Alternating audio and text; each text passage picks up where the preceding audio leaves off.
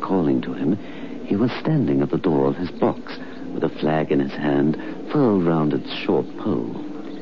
One would have thought he could not have doubted from what quarter the voice came, but instead of looking up to where I stood on the top of the steep cutting over the railway line, he turned himself about and looked down the line. There was something remarkable about the man. The way he stood, something strange, perhaps uncanny. But certainly I would have termed such a thought mere imagination then. I know now what was remarkable about that man, and even though years have passed, I still see his figure, foreshortened and shadowed, down in the deep trench. My figure high above him, so steeped in the glow of an angry sunset that I shaded my eyes with my hand before I saw him at all. Hello, below! Is there any path by which I may come down and speak with you?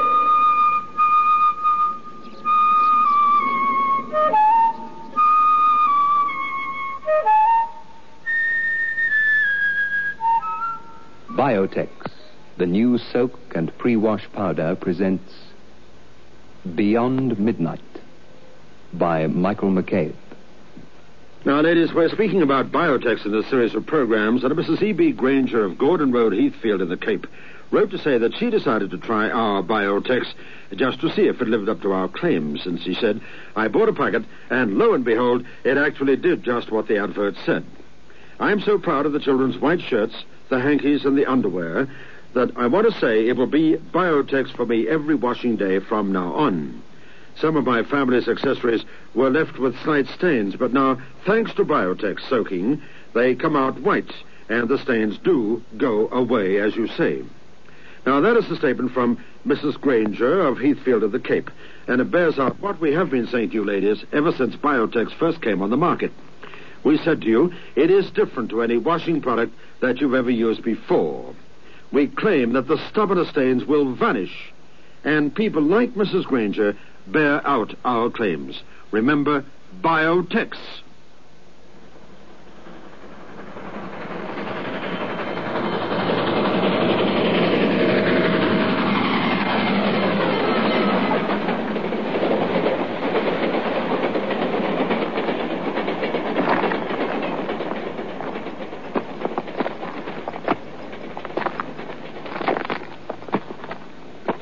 I climbed down and approached the man.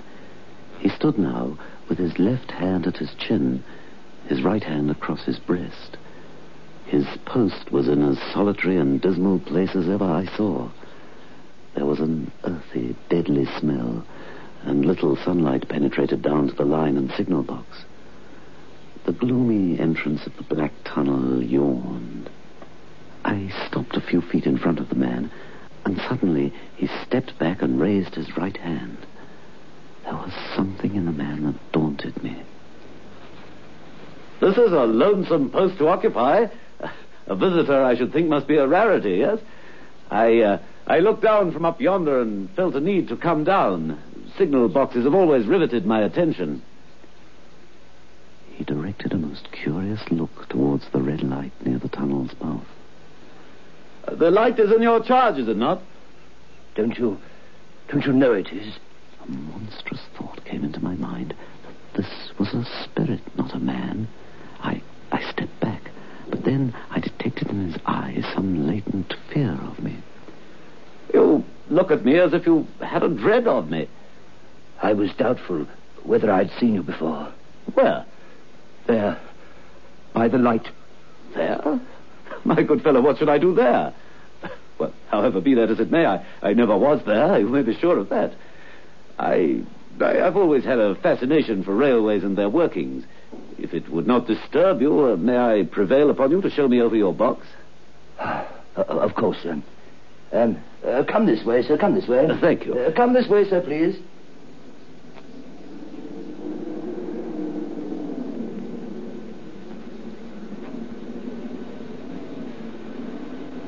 Manual labor I have next to none.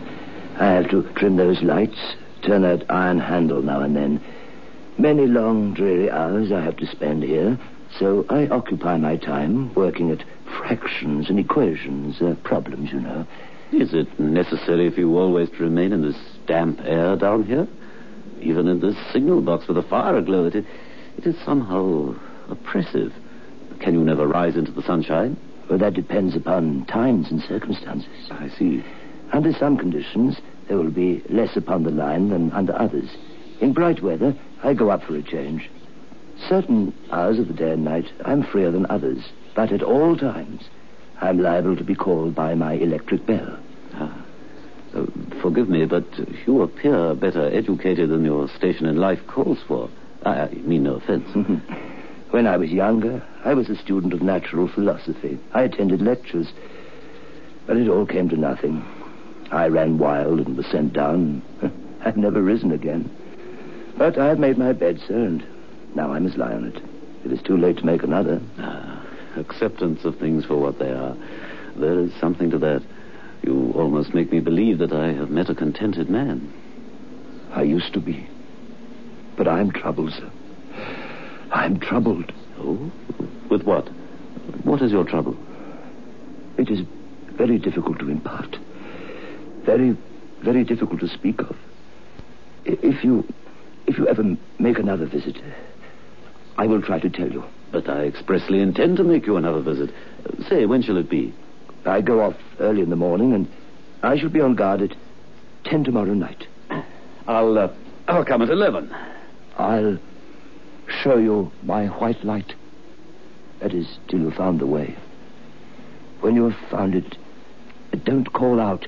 And when you're at, at the top, don't call out. Very well. Uh, let me ask you a, a parting question. What made you cry, hello, below there, tonight? Heaven knows. I, I cried something to that effect. No, not to that effect, sir. Those were the very words. I know them well. Well, I spoke thus because I, I saw you below and wished to attract For- your attention. For, for no other reason. What other reason could I possibly have?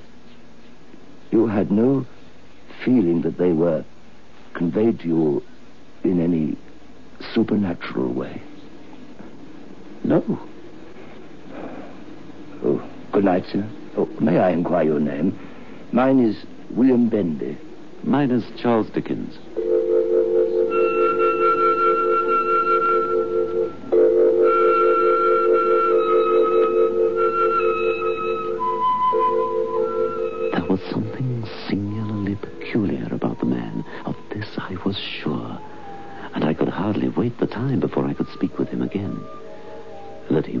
Educated, there was no doubt.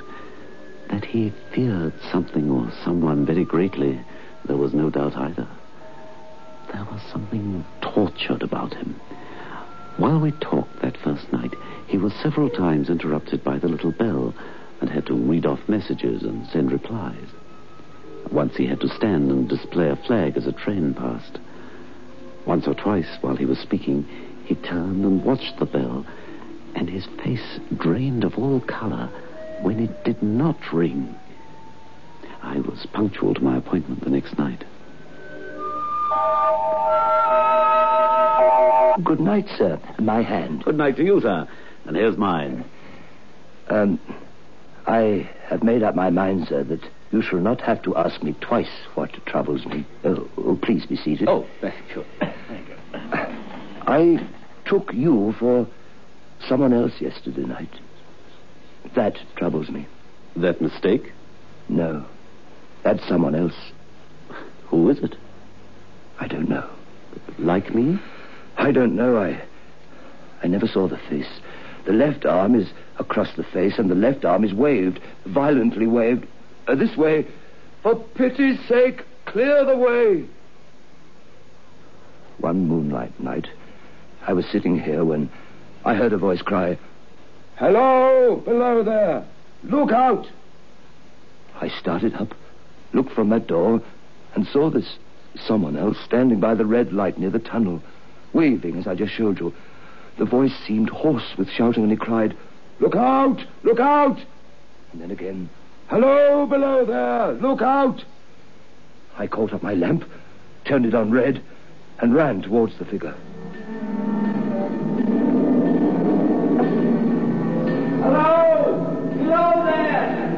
Out! Look out! What's wrong? What has happened? Where? Hello! Below there! Look out! The figure just stood in the blackness outside the tunnel. I advanced so close upon it that I wondered at it keeping the sleeve before the eyes. I ran up to it and had my hand stretched out to pull the sleeve away when it was gone. Into the tunnel? No, I ran into the tunnel 500 yards. I stopped and held my lamp above my head and saw the figures of the measured distance and saw the wet stains stealing down the walls and trickling through the arch. I ran out again, faster than I had run in, for I had a mortal abhorrence of the place upon me, and I looked all around the red light with my own red light, and I went up the iron ladder atop of it, and then I came down again and ran back here. I telegraphed both ways. An alarm has been given. Is anything wrong? An alarm has been given. Is anything wrong? All well, all well, An alarm has been given. Is anything wrong? all well, all well, well. An alarm has been given. Is anything wrong?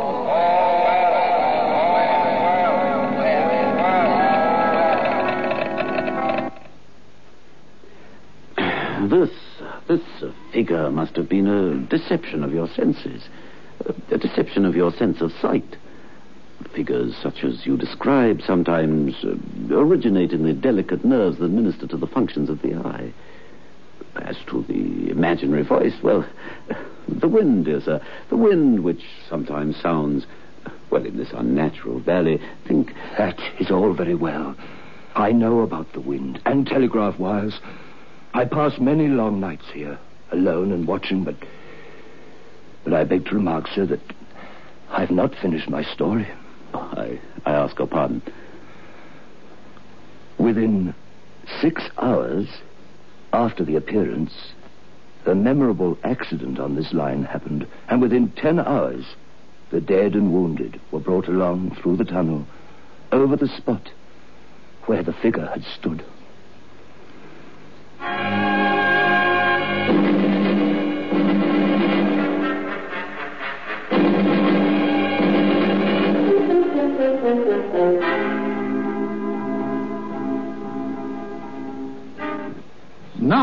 An effective spray-on furniture polish that gives a wax shine instantly. Johnson's Pledge. Just spray on, and your duster becomes a magnet. Picks up every speck of dust in seconds. Pledge dusts, cleans, deep waxes quickly, easily. And new, deeper wax formula Pledge will protect your furniture longer. Buy Johnson's Pledge aerosol today. Soak, soak, that's all you have to do. Soak, soak, just for an hour or two you'll find things look as good as new when you use new Biotex. Amazing new Biotex soaks stubborn stains away. Clean, clean, everything soon will be clean, clean for all the world to see. Soak, soak, stains away easily when you use new Biotex. Get amazing new Biotex today and let soaking do the washing. Within ten hours, the dead and wounded were brought along through the tunnel over the spot where the figure had stood. This was just a year ago.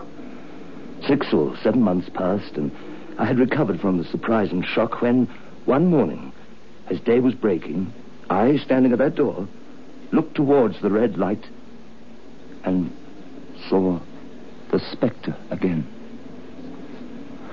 Did it cry out? No, it was silent. Did it wave its arm? No. It leaned against the shaft of the light with both hands before the face like this. Like an action of mourning I've seen in stone figures on tombs.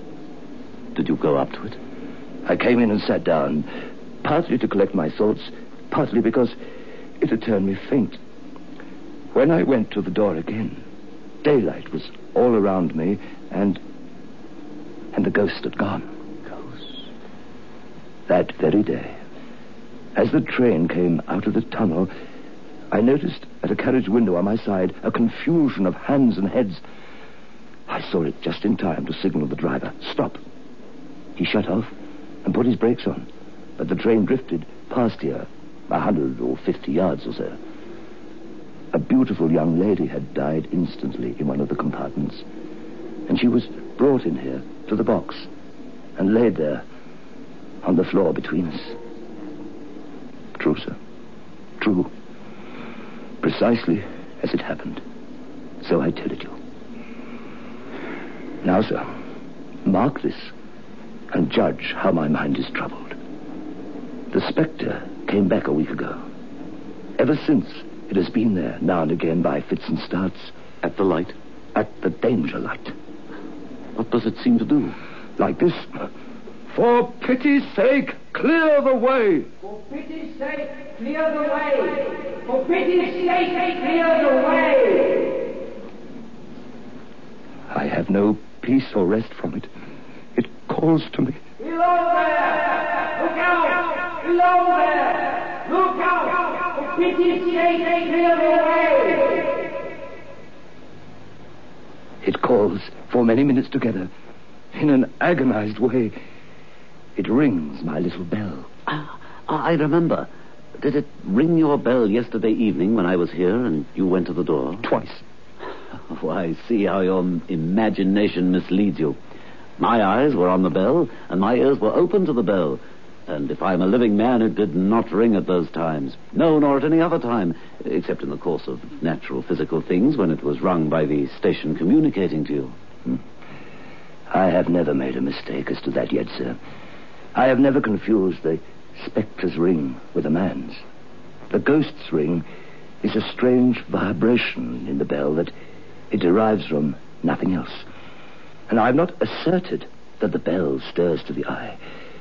I don't wonder that you failed to hear it. But I heard it. And did the spectre seem to be there when you looked out? It was there.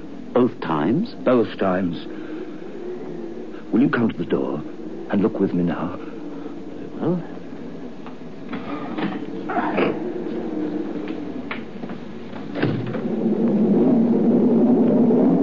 I saw the danger light and the dismal mouth of the tunnel. The high, wet stone walls of the cutting. Were stars in the sky. Do you see it? No. It is not there. Agreed.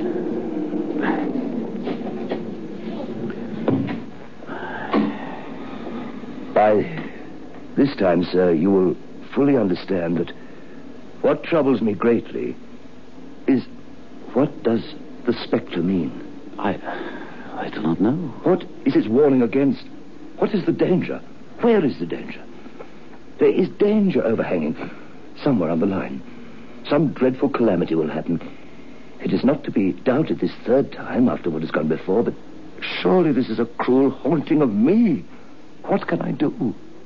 At this, the poor man pulled out his handkerchief and wiped the drops from his heated forehead. I, I could think of nothing to say, nothing to put courage into him.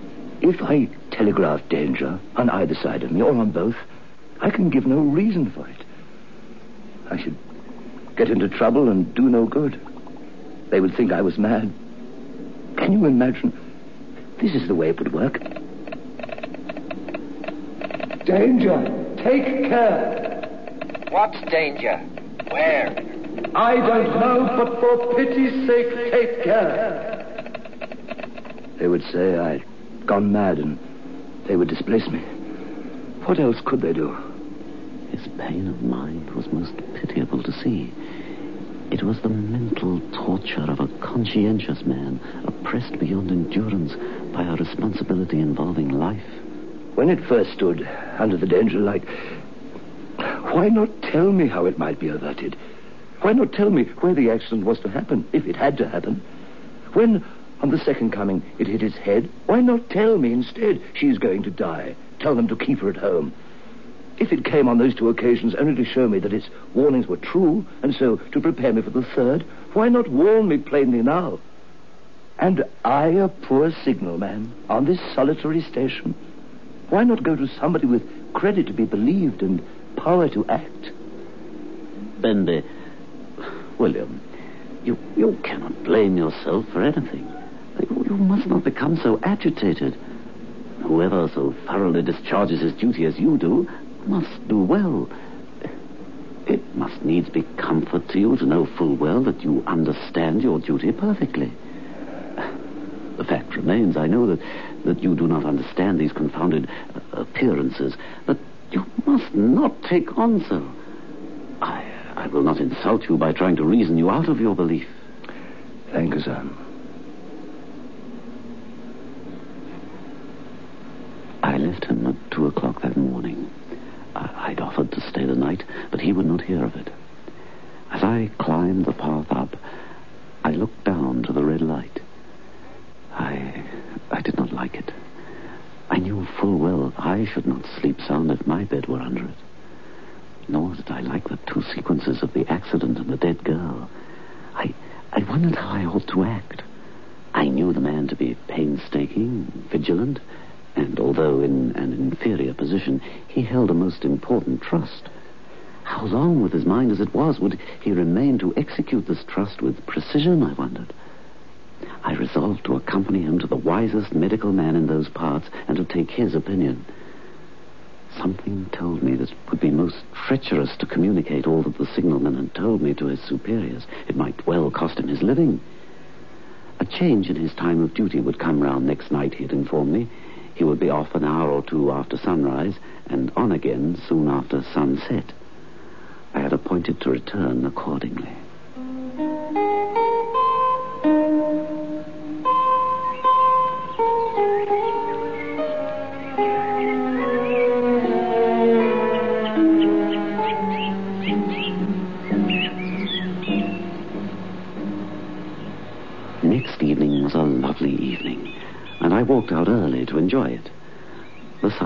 Not yet quite down when I traversed the field path near the top of the deep cutting. I would extend my walk for an hour, I said to myself, a half an hour on and half an hour back, and it would then be time to go to my signalman's box.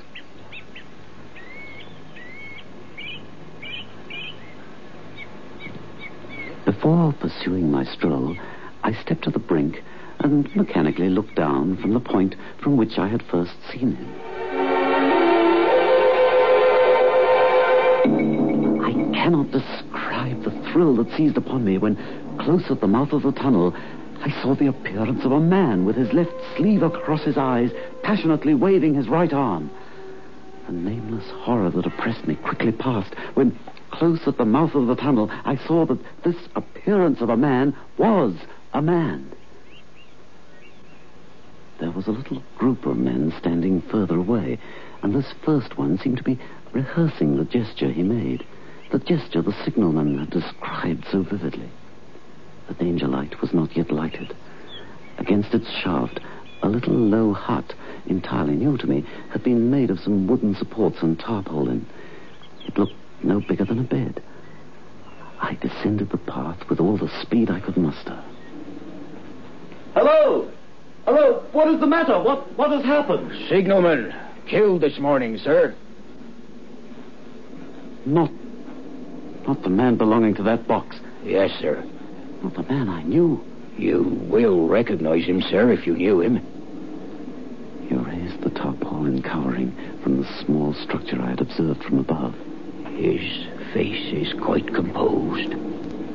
How, how did this happen?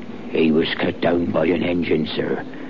No man in England knew his work better, but somehow he, he was not clear of the outer rail. It was just at broad day.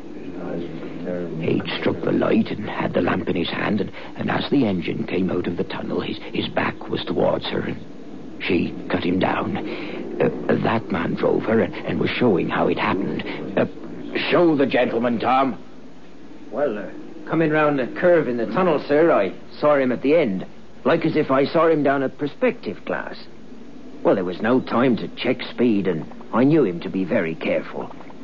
But as he didn't seem to take heed of the whistle, I shut it off. And as we were running down upon him, I, I called to him uh, as loud as I could call. What, what did you say? Say, sir? Why, I said, below there. Uh, look out. For pity's sake, clear the way.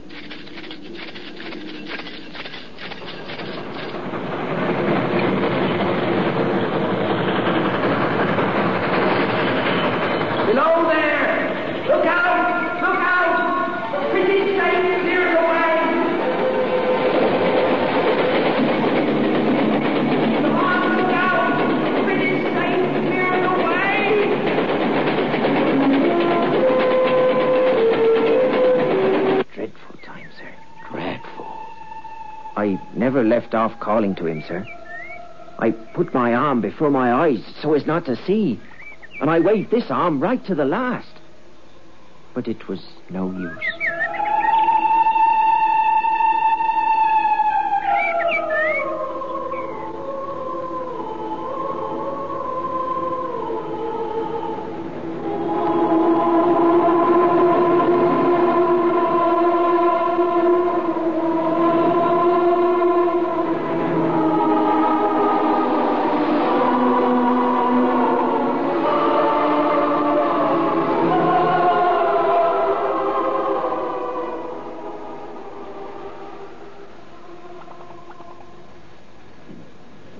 Play some music. I feel like dancing. But I thought you had a splitting headache. Oh, that was five minutes ago. I've taken Grandpa headache powder since. Grandpa headache powders kill pain, soothe strained nerves, and lift depression.